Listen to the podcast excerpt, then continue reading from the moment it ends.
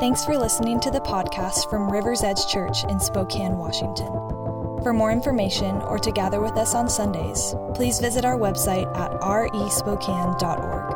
We hope this message is impactful for you and others as we pursue the way of Jesus together.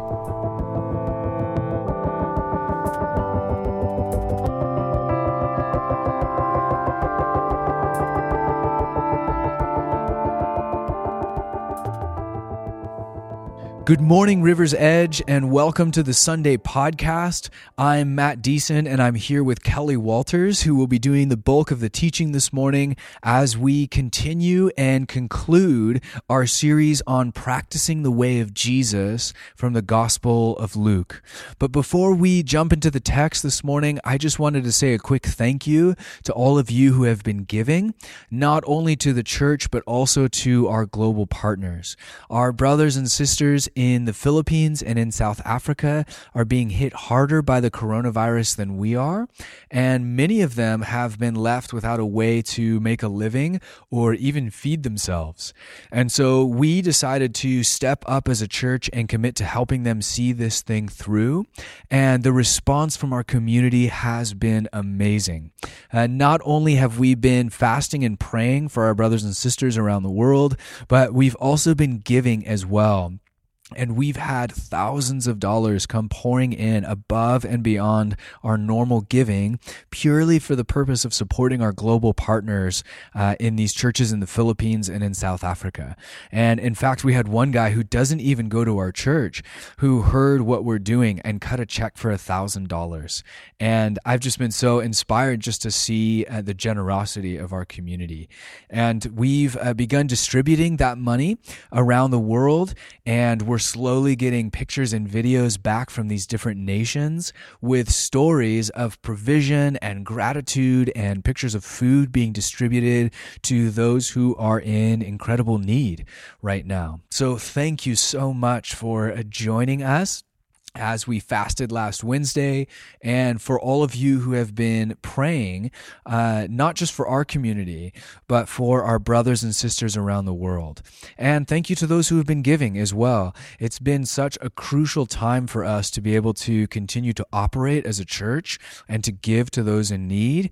And your generosity has been such a source of joy, uh, both here and abroad. And so we are going to continue in sending our support. And if you would like to give, it's as easy as jumping on the website and making a gift to the church while mentioning our global partners in the memo line if you want it to go specifically for that purpose, um, or sending a check again with that in the memo line. So uh, thank you so much for that. Uh, many of you know that we've started a midweek podcast purely aimed at navigating the coronavirus and the situation in which we find ourselves. So we'll continue to release those on Wednesday mornings.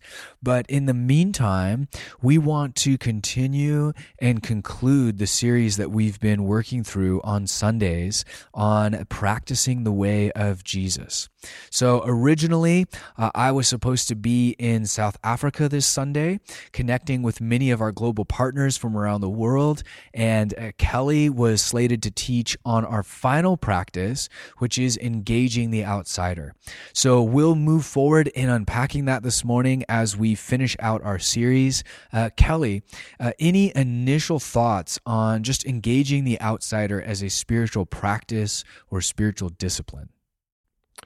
Yeah, and actually, since Matt, you uh, gave me the option to uh, take this topic of engaging the outsider, I've been thinking about it for a couple months, and really looking as Diana and I have been going through the um, the Gospel of Luke and doing devotional uh, time with uh, working it through. I've been noticing things about Jesus and how he uh, reached people and it's it's very very clear in my mind that the way he reached people was so different from often the way we in our in the modern uh, American church do.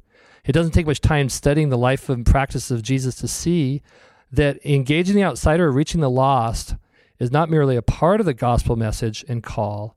It can be argued that at, it's really at the very heart of the gospel. You know, from the moment of the fall in the garden to the final judgment, God is at work to redeem a lost and rebellious world and bring into his kingdom people from every tongue, tribe, and nation. And the word gospel literally means good news. As Jesus said, he did not come to those who were well, he came to those who were sick.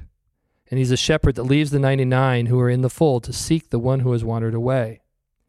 In a very real sense, we all started as outsiders. And Romans 3:23 declares that all have sinned and fallen short of the glory of God. And Jesus told Nicodemus that no one can see the kingdom of God unless he's born again. None of us, even those born and raised in the church, start the life as insiders. We must be born again. And many of us, when we are brought into his kingdom, experience such a revelation of joy, love, and freedom that we want to tell everyone. I don't know about you, Matt, but uh, for right. myself, I, I, remember being so excited, uh, even in junior high, about the Lord and coming back from camp and singing the, the songs and so forth. Uh, we are so compelled by the love of God to reach those on the outside. In addition, when we begin to grow in our knowledge of the scriptures, we find that we are called to be lights in the world, salt of the earth, ministers of reconciliation, and ambassadors for Christ. We then when we learn the Great Commission, we are called to go and make disciples of all nations, baptizing them, teaching them to obey everything He has commanded us. So most true believers, I think, have a desire to reach the lost for Christ. And we also know that we have a responsibility. We have a sense that we really should be engaging the outsider. But somehow, I think many of us struggle doing it. Oh, totally. Yeah. And I think there's so many reasons why we struggle. Uh, I think part of it is that we live in a culture that is increasingly post Christian, in which many people um, actually don't know the gospel, but they think that they do. Uh, they think they know what Christianity is about. And within that framework, Christianity is more or less seen as sort of an outdated, regressive thing. Uh, if only we could get rid of it, we'd be better off. It's a thing of the past. Uh, it's homophobic. It doesn't mesh with science and our modern understanding of the world. Uh, it's only going to hold us back, is sort of the vibe that I think you you get increasingly from the secular culture. And so I think there's more pressure or a subtle sense of almost cultural shame now, uh, more now than there has been in, in decades past and what the scriptures call the fear of man, I think can kick in. And in thinking about my own story, I was raised in a very loving, sort of secular household uh, that was very much in line with the modern progressive view of the world. And I remember my parents talking to me once when I was young and explaining social etiquette to me as a kid. And they said there's three things you should never talk about uh, at a friend's dinner table uh, sex, politics, and, and religion. religion uh, and just avoid those topics. And so it was sort of ingrained in me, uh, even as a new Christian, that you aren't supposed to talk about your faith. That socially, uh, in our culture, it's very taboo. You let people believe whatever they believe. And don't venture into that topic because it's only going to be offensive. Uh, but I think despite carrying some of that fear of man and despite this childhood training that said, hey, don't share your faith, uh, I think it was very natural for me as a new Christian to share my faith. Uh, encountering Jesus was the most miraculous and, and, exhilarating thing that had ever happened to me. I had this electric hope that was just sort of buzzing in my veins. I had to share it. Mm-hmm. And it was so natural. I think sometimes we can make it so unnatural and we think like, oh yeah, sharing, that's like, I need a mega, I need a bullhorn or something. And yeah. it was just the total opposite of that. It came up in conversation all the time. And when I, when I first came to Christ, I was surrounded by non Christian friends. Essentially, none of my friends were walking with Jesus. So I was surrounded by, quote, outsiders. Uh, and I, I, want us to be sensitive with that term because sometimes it can create like an us versus them right. mentality. But by outsiders, we just mean people outside of the kingdom who don't know Jesus, who haven't encountered him. And I was surrounded by those people and constantly sharing uh, quite naturally and in a non threatening way uh, just my faith and the hope that, that Jesus offers. Uh, I felt I felt most of the time like they would bring it up for me. It would just flow, like it just it just happened. Uh, it wasn't a forced thing at all. But over time, I can chart this path that uh, as I begin to get more involved in serving in the church, and I slowly made my first Christian friends, which was a new thing to me. And then slowly over the course of years, it shifted to where eventually all of my friends were followers of Jesus. And I was serving more and more in the church and in leadership and growing a ton, and eventually became a pastor. And now, as a pastor, like the huge bulk of my time is spent with disciples of Jesus, and I have less and less contact with with um, my f- friends that, that aren't followers of Jesus. And so I think that's a natural progression for most people, not to become a pastor or right. whatever, but to just get more and more involved, uh, to invest in biblical community, which is what we call people to do, but then in the process to lose many of the, their non Christian friends or their non Christian community in the process. And uh, there's lots of reasons for that too, in terms of kind of circling up the wagons and feeling like, oh, I don't want to be like, you know, influenced by this culture that kind of wants to pull me away from God or whatever. And before you know it, we've kind of circled up and we're building one another up in love, but we fall out of practice we don't have non Christian friends, uh, and sharing our faith can become less and less natural over time, uh, which is why I'm actually framing all of this as a spiritual practice or spiritual discipline, because most of us start strong and then we tend to lose this practice over time. Uh, and honestly, Kelly, that's one of the reasons I wanted you to take this teaching, because you've been following Jesus for decades and not only are you and Diana so keen to disciple and raise up those who are already following Jesus, but people just always seem to be coming to faith around you, uh, like the people that you interact with and reach out to. And it just seems so, at least from my perspective, it just seems so natural for you guys to be connecting and inviting in outsiders and people who don't know Jesus and just having eyes for them and creating inroads for them to encounter Jesus. So maybe you could talk us through that. What does it look like to engage outsiders as a, as a spiritual discipline? Um, yeah, I'd love to do that. And I, as you were describing uh, Diana and I uh, as these uh, kind of evangelist types, uh, I was just reflecting on that because I, I have thought for years, I've thought, well, I'm not much in the way of an evangelist. I don't have a gift of evangelism. Um, and so, as you were saying that, I was thinking, well, that doesn't sound like, and I, and I think this is true. I don't think that is sounds like how I would have been described, let's say, 20 years ago. Right.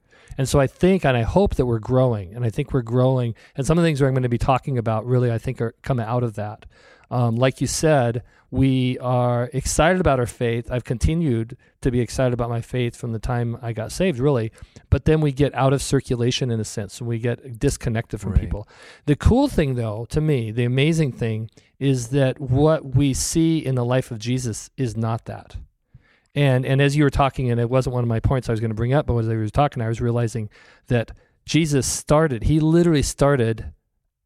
Uh, more on the inside than any of us, right? He with the Father, Son, I mean, with the Father and the Holy Spirit, right? right. The ultimate in the Trinity, insider, right? Yes. He was he, the, you know, he had it good. He was in heaven, and and so the first thing that uh, that I, I noticed in, in, in thinking about, that I think is a powerful, powerful, uh, not just a theolo- theological point, but but a practical point is the point, the kind of the principle of incarnation. So Jesus right. demonstrated his love for the world, as we know, by leaving heaven and becoming one of us and and I'm going to read a scripture that so perfectly um, encapsulates this. Uh, but I, I, really would encourage um, all of you who are listening to to think deeply about this because it's so profound, and especially if we think, how do we then uh, follow suit? Uh, Philippians two five to seven says, "Your attitude should be that of Christ Jesus, who, being in the very nature of God, there He is in the Trinity." He did not regard equality with God something to be grasped or to be clung to, but he made himself nothing, taking the very nature of a servant and being made in human likeness.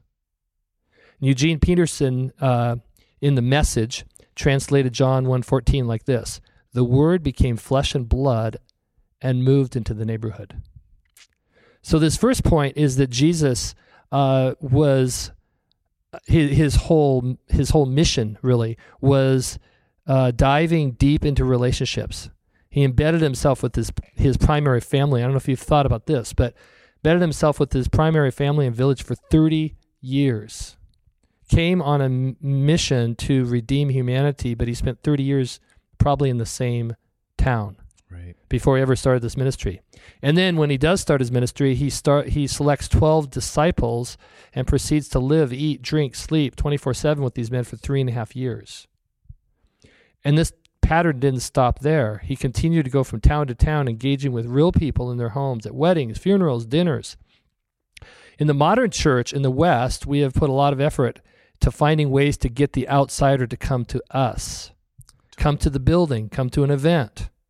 And if you do show interest, we subtly, I think, usually without even knowing it, imply that these seekers need to change their dress, change their language, change their lifestyle if they're going to fit in with us. Totally. Jesus, on the other hand, uh, he went into their world. And he was so engaged with the outsider that the religious leaders accused him of being a drunkard and gave him the insulting label friend of sinners. Mm. We're not usually accused of that right. as believers.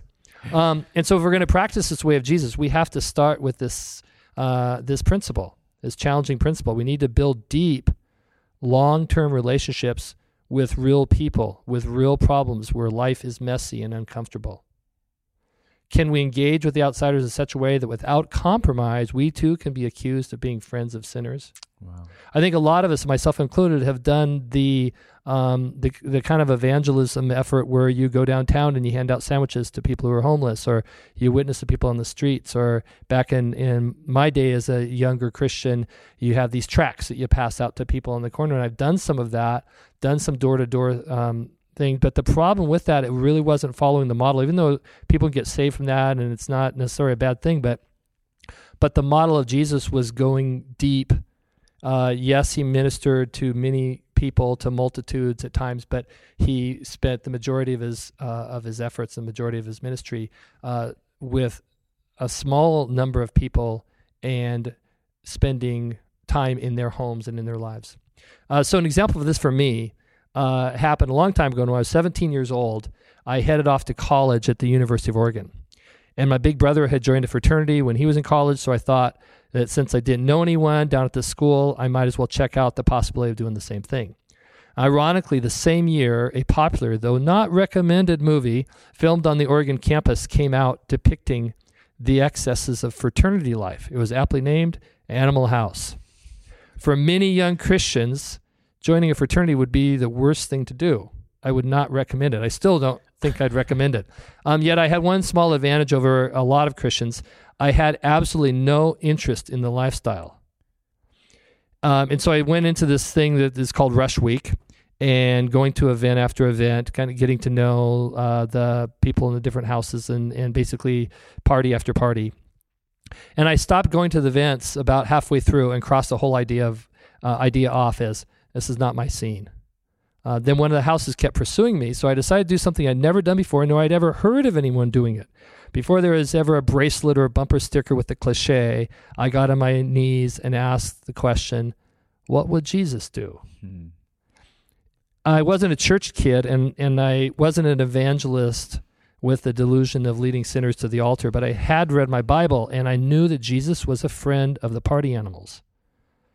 I knew that I needed to learn how to relate to those people. Hmm. Um, so at the end of the, la- at the last minute, I changed my mind and pledged.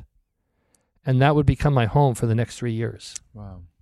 So I don't think uh, I ever really learned how to be comfortable at the parties or how to be a cool Christian. Right. Um, but I did make some friends and I did share my faith when I could. Uh, times I was really lonely, and some guys made fun of me and openly expressed that, e- even in kind of a compassionate way at sometimes, like they would ask, like, why are you here? I don't Right. really understand it. and, um, but God started adding some other guys to the house that were believers, or were her, oh, or um, who were open to faith. And my roommate and I even started a Bible study um, after a couple years, and it grew, and God moved in some amazing ways. Some guys got saved, others got filled with the Holy Spirit. Uh, the climate changed, the culture Wow. changed. In fact, I remember one um, one moment that I'll never forget in a chapter meeting. One of the, the guys who wasn't a believer um, stood up and he started complaining, went on this rant about how we were losing our edge, that we used to be known as the party house. And, and then, but the guys were going off and doing, and they were studying instead of going to parties. And he was really upset.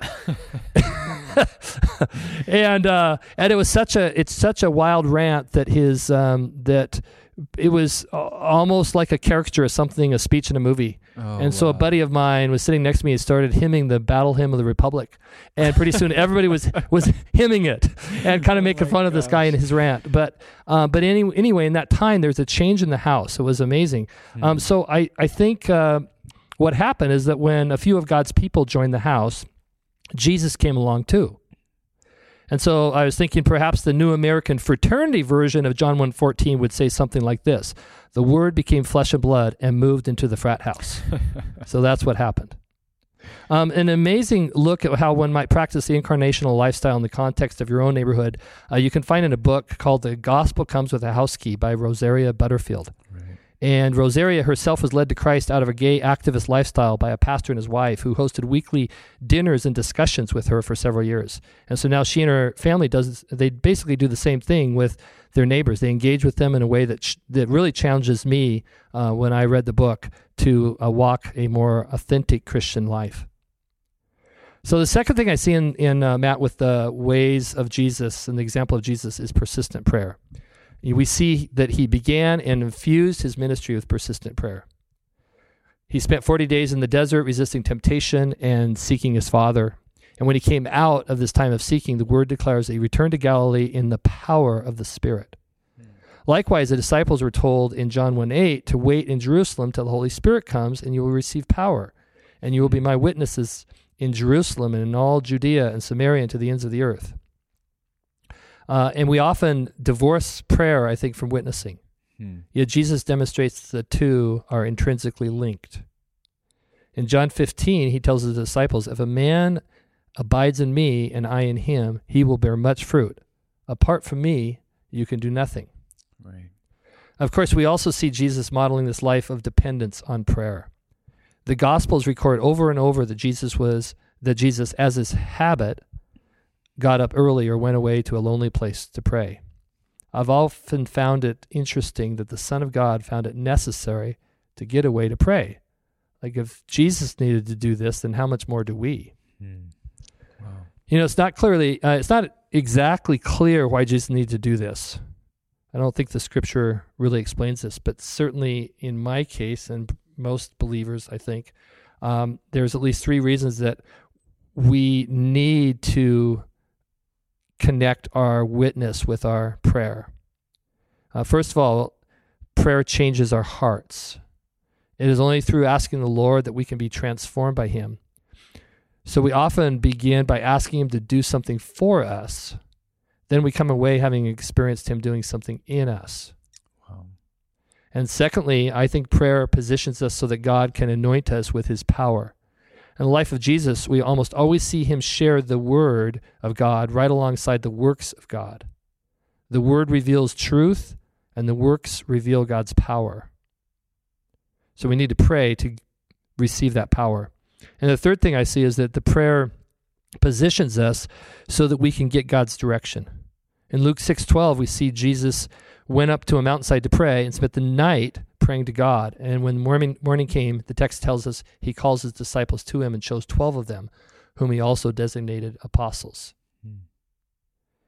And I think we forget sometimes that Jesus did not heal everyone that came near him. He did not go to every town and preach in every synagogue. He did not even follow up all who showed an interest in following. He did not even select all of his disciples to become apostles. Some people he called to follow him, and others he told to stay where they were at. So I'm convinced that one of the reasons that we feel so inadequate in engaging the outsider is that we are prayerless. Hmm. Sure, we may pray about personal issues and pray about our little family and church circle, but what if we applied this principle, or excuse me, this practice of Jesus and took time to intercede for others, especially for those who don't know Christ? What would happen if we took time at the beginning of each day to pray with the prophet Isaiah, Here am I, send me. So when I think about that, uh, one kind of dramatic example of that that changed my life and our family's life was seven years ago this month.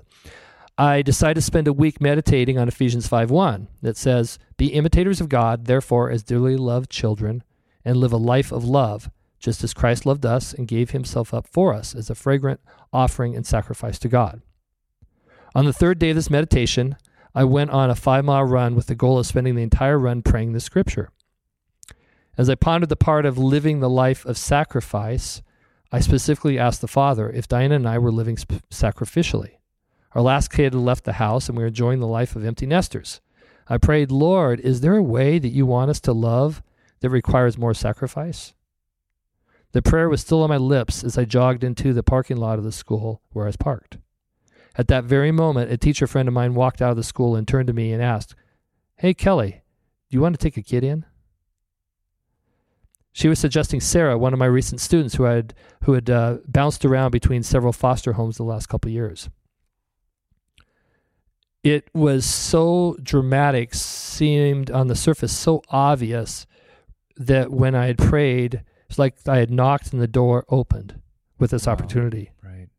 And so I came home and told Diana, but we had learned years ago that we wanted to be careful not to just jump impulsively because it looked like God had spoken to us or it looked like circumstances had opened up for something. And so, uh, so we decided to start praying in earnest for Sarah. We thought, well, at very least, perhaps he wanted us to prompt us to pray for her into a family that could be a blessing to her. So we prayed and we prayed and we talked to our family and our friends and our pastor and asked them to pray about this possibility. Is God leading us to do this? And what happened is that the more we prayed, the more God moved our hearts. Kind of back to that point that often when we pray, God changes our hearts. So the more we prayed for her, the more God moved our hearts. After a while, we not only wanted to take her in, we felt compelled to make a serious commitment to her. Wow. And it was at the point, to the point where I started to worry when maybe there might be some other thing that would happen and she wouldn't Hmm. Yeah. be put in our house. no? Yeah. Yes. Uh, it was strange just because of what God had worked in our hearts. So when we took her in, we knew that God had led us. He had called us to spiritually adopt this young woman whom we barely knew. And by the clear direction of the Spirit, we could not only invite her in, but we could invite her to be a part of our family for good. We told her that first week, you are now a part of our family as long as you want to be. Hmm. Now, next week, Sarah plans on moving into an apartment with a few friends. She has now lived with us for six of the past seven years. Wow. She's now not a high school kid, she's 23. Hmm. Um, but we fully consider her to be our fourth kid. Wow. To be sure, it has not always been easy for her or for us, um, but overall, it's been one of the most miraculous, beautiful things ever to happen to our family. Hmm. Yeah, I love that picture. Um, not only going back to the fraternity story of just, I love that as like an image for culture. And it actually Mm. reminds me a lot. I'm reading through the book of Acts right now. Mm-hmm. And it reminds me of like what happened in a lot of towns where like followers, small numbers of followers of Jesus would come in and influence the whole culture Mm. to the point where like the people who are making fashioning idols in Ephesus riot, you know, like Yeah, he right. stands up with that speech where he's like, brothers, look what's happening to our Yes. great We're city. not you partying know? like we used Right, to. We used to party for Artemis, and now like what is what's happened? Uh, That's and true. so I love that as like an image for cultural change. Yeah. Living incarnationally and saying, Jesus, where do you want me? But I also love the other story because it's such a powerful picture of an open door Mhm. of saying like our home, our lives are open to Mhm. um, to to outsiders in every sense of the word. So Mhm. like there's just this you almost create this vacuum of space in your heart and even in Hmm. your home that God says, "Ah, I see that. Like I see Mm. that you're opening Mm, up. I see right. that you're ready. Right. Don't worry about like I'll bring you the person. You know, I'll I'll Yes. fill that vacuum. But first you you have this heart posture of like Lord, we want this. You know, we, we want Yes. outsiders to come into this space. And it makes me think, I wonder how often, um, you know, like in this case with Sarah, what would have happened if I had not taken time to pray? Oh, right. I mean, I just went for my run and I am consumed with thoughts about my own life. And this teacher comes in and, and asks me, uh, and I would have thought, no, you know, we're really enjoying our life and, you know, it's too bad, you know, and well, maybe we'll we'll pray kind of in a dismissive way. You know, we'll say a prayer. I'll pray for her. Um, but but it really was a combination, I think. And then because we prayed, it, we were opening our hearts, but also God um, God moved in a timing that it was seemed very clear that He was speaking to us, right. which gave us the confidence to invite her in with with um, with a deep commitment. Right. Uh, so, so another, and I've got a third uh, thing that I see that Jesus did, which is really, and I, I've just seen this recently, looking through the scriptures, is that Jesus engaged with those. I like to use this phrase on the way. So, this third idea i that we can observation that we can make when we look at the life of Jesus is that if you notice, so much of his ministry appeared to be spontaneous engagement with those he encountered as he went from town to town. Even though he had a plan to travel to this or that specific place, he often stopped and ministered to those on the way who were needy or spiritually hungry. Perhaps the Father showed him these individuals prophetically ahead of time, like when Jesus reports seeing Nathanael under the fig tree in John 148. However, uh, we don't know that to be true for most of these cases, and, and at least for us, most of us never anticipate ministering to many of the people that God gives us. Right. We can't see Nathanael or anyone else sitting under the fig tree. Rather, we need to develop spiritual sensitivity to recognize those opportunities and engage when they when they happen, when they're given. Mm. We see Jesus uh, going into synagogue regularly and he met with the disciples constantly. However, during these times, as Jesus was teaching, he was often interrupted by demoniacs, children, lepers, those requesting healing or for themselves or for a loved one. We see a sinful woman washing the feet of Jesus with her tears and pouring expensive perfume on his head when he was having dinner with um, with a, a Pharisee, I believed. And in Luke five eighteen, we find Jesus being interrupted by a paralytic lowered through the roof of, by some friends. Oh, that's never happened at our church, Matt. um, and what stands out the most about these disruptions is how Jesus reacts.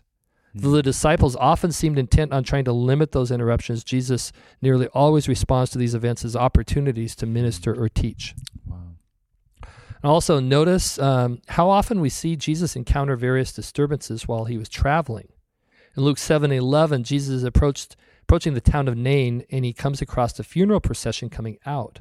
He was so touched by the pain of the grieving mother that he went to her and told her, Don't cry. He then went over to the coffin and raised her son up from the dead.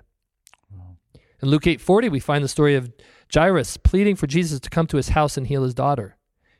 Jesus agrees to go and help her, but before he gets very far he is touched by the woman with the bleeding condition. He stops and asks about who touched him. Now recently someone pointed this out to me. How frustrating, I don't know if you've thought about this Matt, but how frustrating it would have been to Jairus. Totally. Yeah. His daughter is dying. He finally got Jesus to go see her. He was desperate. Time was running out. And Jesus graciously changes his plans and agrees to go. Jairus m- may be thinking, maybe there's still time. Now, suddenly, Jesus stops and takes time with this new person. As a father, I'd be crying out, Jesus, you said you would come. What are you doing? Mm. In fact, what the father feared came true. He got news that his daughter had indeed died. Fortunately, it was not too late for Jesus. He continued on this detour and raised the daughter up too. So we see this response also when the blind beggar cries out for mercy in Luke 18. It, this the text says that those leading the way rebuke the man for his impropriety, but Jesus stops, asks how he can help, and then heals the man. When we see Jesus, uh, or when Jesus sees Zacchaeus in the tree, he stops and invites him to his house for dinner. Mm. What strikes me in all these cases is that when they don't appear to be on the agenda or on the holy to do list, Right. at least we do not get any indication of this. Rather, Jesus is fully present, fully engaged, and exercising the same spiritual power and purpose as if he was speaking to the Sanhedrin in Jerusalem. So I don't know about those of you who are listening, um, or you, Matt, but I'm such a task oriented, goal focused person, and I hate interruptions. Right. Even if I do stop to meet a need, I often do so reluctantly and patiently with a bit of irritation. I try not to show it. Right. Yeah. Jesus, on the other hand, seems to have no more important item on his agenda. He is fully present with that person, fully intent on meeting their needs, whether spiritual, emotional, or physical. Sometimes I've found that I've practiced this way of Jesus without even realizing it. Mm. Perhaps the Holy Spirit is able to break through once in a while and overcome my natural tendencies. So that reminds me of a um, of a uh, another person in my life. Um, I'm going to call her Jessica, uh, and I don't really remember this happening, but she has told uh, various groups that she's been in uh, about this several times. She was a painfully shy ninth grade girl in my science class at North Central, and she had endured a great deal of pain from a parent figure in her life growing up. And one day, she tells everybody that she was sitting by herself in the hallway of the school, overwhelmed by a sense of loneliness and sadness. And I was walking through the hallway on my way to my room when I saw her. Rather than just acknowledging her as I walked by, I stopped for a few minutes to ask if something might be wrong. Perhaps my flesh focus was turned down a few notches, or my spiritual antenna was unusually high that day. Whatever the reason, she claims it meant a lot to her, and she started coming to my classroom before and after school to hang around, offer to help, or on the holidays. I really like this. She'd make cookies for me. Nice. So I invited her um, to a monthly Christian student group that I was leading, and she started attending that. And then she started attending a home group after she got out of high school, and then another group. And for the last 15 years, she's been in one iteration of home fellowships or another, Hmm. and has been um, deeply involved in her lives in all kinds of ways and all kinds of times. So I've wondered about that too. Why did I stop that particular day and take a little more time than usual? I have no doubt that the Spirit prompted me. But it makes me also wonder how many more times has the Spirit whispered in my ear or even shouted to me? But I was too busy, too consumed with my agenda, Hmm. too worried about tomorrow, too ashamed about yesterday, too full of pride or selfish ambition to hear it all. How many heavenly opportunities have I missed? But I can turn turn it around, turn the question around, and think about the good news is that there is still time. Right. What about the future? I can regret the past. What about the future? Um, is there time left to catch a few hundred or thousand divine openings before I die? The scripture says that the harvest is plentiful and and the workers are few. So I believe the harvest is still plentiful and God is still working for work, looking for workers. Hmm. If I can get close enough to touch those in need, if I can develop a lifestyle of persistent prayer so I can get God's heart, flow with His power, and I'm filled with His word, if I can fine tune my spiritual ears so I recognize who and when God brings people to me to offer His touch, and if I can join with other brothers and sisters in the faith along, um, along with me doing the same thing, who knows? Perhaps we could see a revival. Perhaps we could see that the harvest really is great and the Lord was just waiting for us workers. Hmm. Wow, I love that. So just kind of to to recap um, what what Kelly's been sharing, uh, kind of his three uh, points or recommendations in terms of how do we grow in this practice. Uh, we look at the life of Jesus. And you see that Jesus was always doing this well. Uh, you open up the Gospel of Luke, and it's almost overwhelming. Like, what what scripture would we pull out today to to demonstrate this? But you see, he always had eyes for the leper, for the unschooled, for the uneducated, for the women who were often kind of marginalized and looked down on in that culture, for the Gentiles uh, who were complete outsiders in the truest sense to the Jewish community, uh, the tax collectors, the prostitutes, the Roman centurion who was part of oppressing his nation, and yet he he has eyes for that person. Uh, I mean, the gospel accounts are just packed with these stories, and yet I think one of the biggest differences when we kind of take our lives and hold it up against the life of Jesus. Well, the first one it usually has to do with like healing and the miraculous and, Right. and that sort of a thing.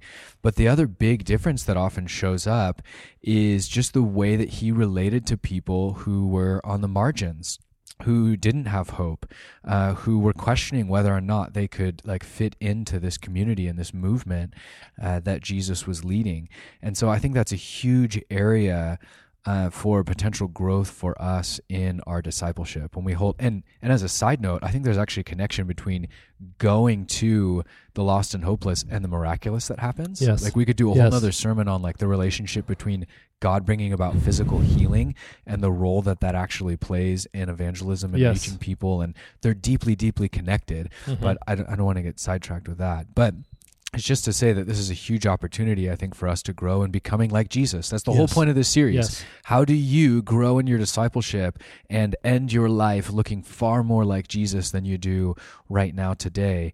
Well, part of it has to be breaking out of this sort of inward facing mentality. Um, and we have all our, our reasons in our back pocket why we shouldn't, you know, be facing outward and creating Mm. inroads for people. Um, but I, I love the three points that you brought up. So just to recap, one is incarnation, which was kind of that model of like going into the frat house, which you got to be spirit led on that stuff. uh, you know, like actually ask God if that's the thing He wants you to right, do. but But- leaving your comfort zone. Right, yeah, being able to leave Going your comfort zone are. and saying, "Hey, I'm going to make a deep commitment to a number of people. I'm not just going to do like we we always think, oh, engage the outsider. That means it's a separate ministry, or I need to. Uh, I guess this is a little dated, but I need to print a tract Yeah. and go hand it out, or I need to just go encounter strangers Yeah. as I hand something out on the street, and it's like that. Yeah, I'm not going to discount that, Yeah. but I think the real like meat of it is the people who are in your life. Like, who's in your life right now? Do you have uh, non-Christian friends, non-Christian family that you're actually connecting with, loving, uh, in incarnating the Yes. love of God into their lives? So that was point one. Point two was um, just developing a habit of persistent prayer. Because I agree. I think we think about like strategy, and we and oh yeah, how do we do that? I just need to think of the right words to say. I need the right strategies or the right track or whatever it is, versus really seeing a deep connection between what happens when I pray, how Mhm. that affects my heart and openness to the Spirit, but also how that affects the hearts of others that would never be moved by my words if I hadn't prayed for them first. Right. Uh, and so I think there's a huge part there of saying, God, give me eyes to see and empower me in your spirit to, to do this. Jesus says, don't even leave Jerusalem. You've seen everything. Factually, you've got it all down. You have you think you have the words, but don't Mhm. leave Jerusalem to go and witness until you've received the power of the Spirit. Yes. And so I think there's a huge connection there. And then your last point, um, which was, I don't know how to sum it up, be open to interruption. Right. Because we kind of tend, I'm like you, I tend to like kind of set my agenda Yeah. and I haven't really been struggling a ton with like home isolation because I've always set my own agenda and Yeah. just like been self uh, know, Yeah. motivated. But I know that means like I'm going to plan every hour of my day.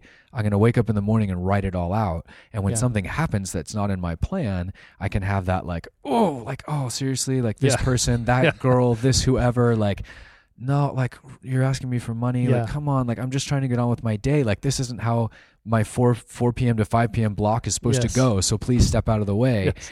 Um, and yet that's where like a ton of the gospel stories, maybe most of them, come out of interruptions. Yes. Uh, and so I think there's a beauty in being open to that as well. So, uh, Kelly, maybe you could pray for us, and then uh, we'll go from there. Okay, thanks for the opportunity.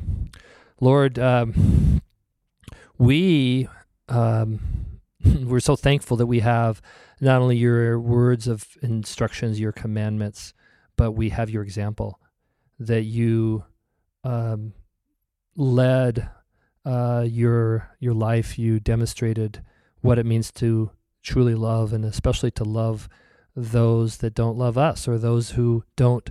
Um, have the same values that we have or don't uh, follow you like like we do that you your heart is for the outsiders and we see it in everything in scripture.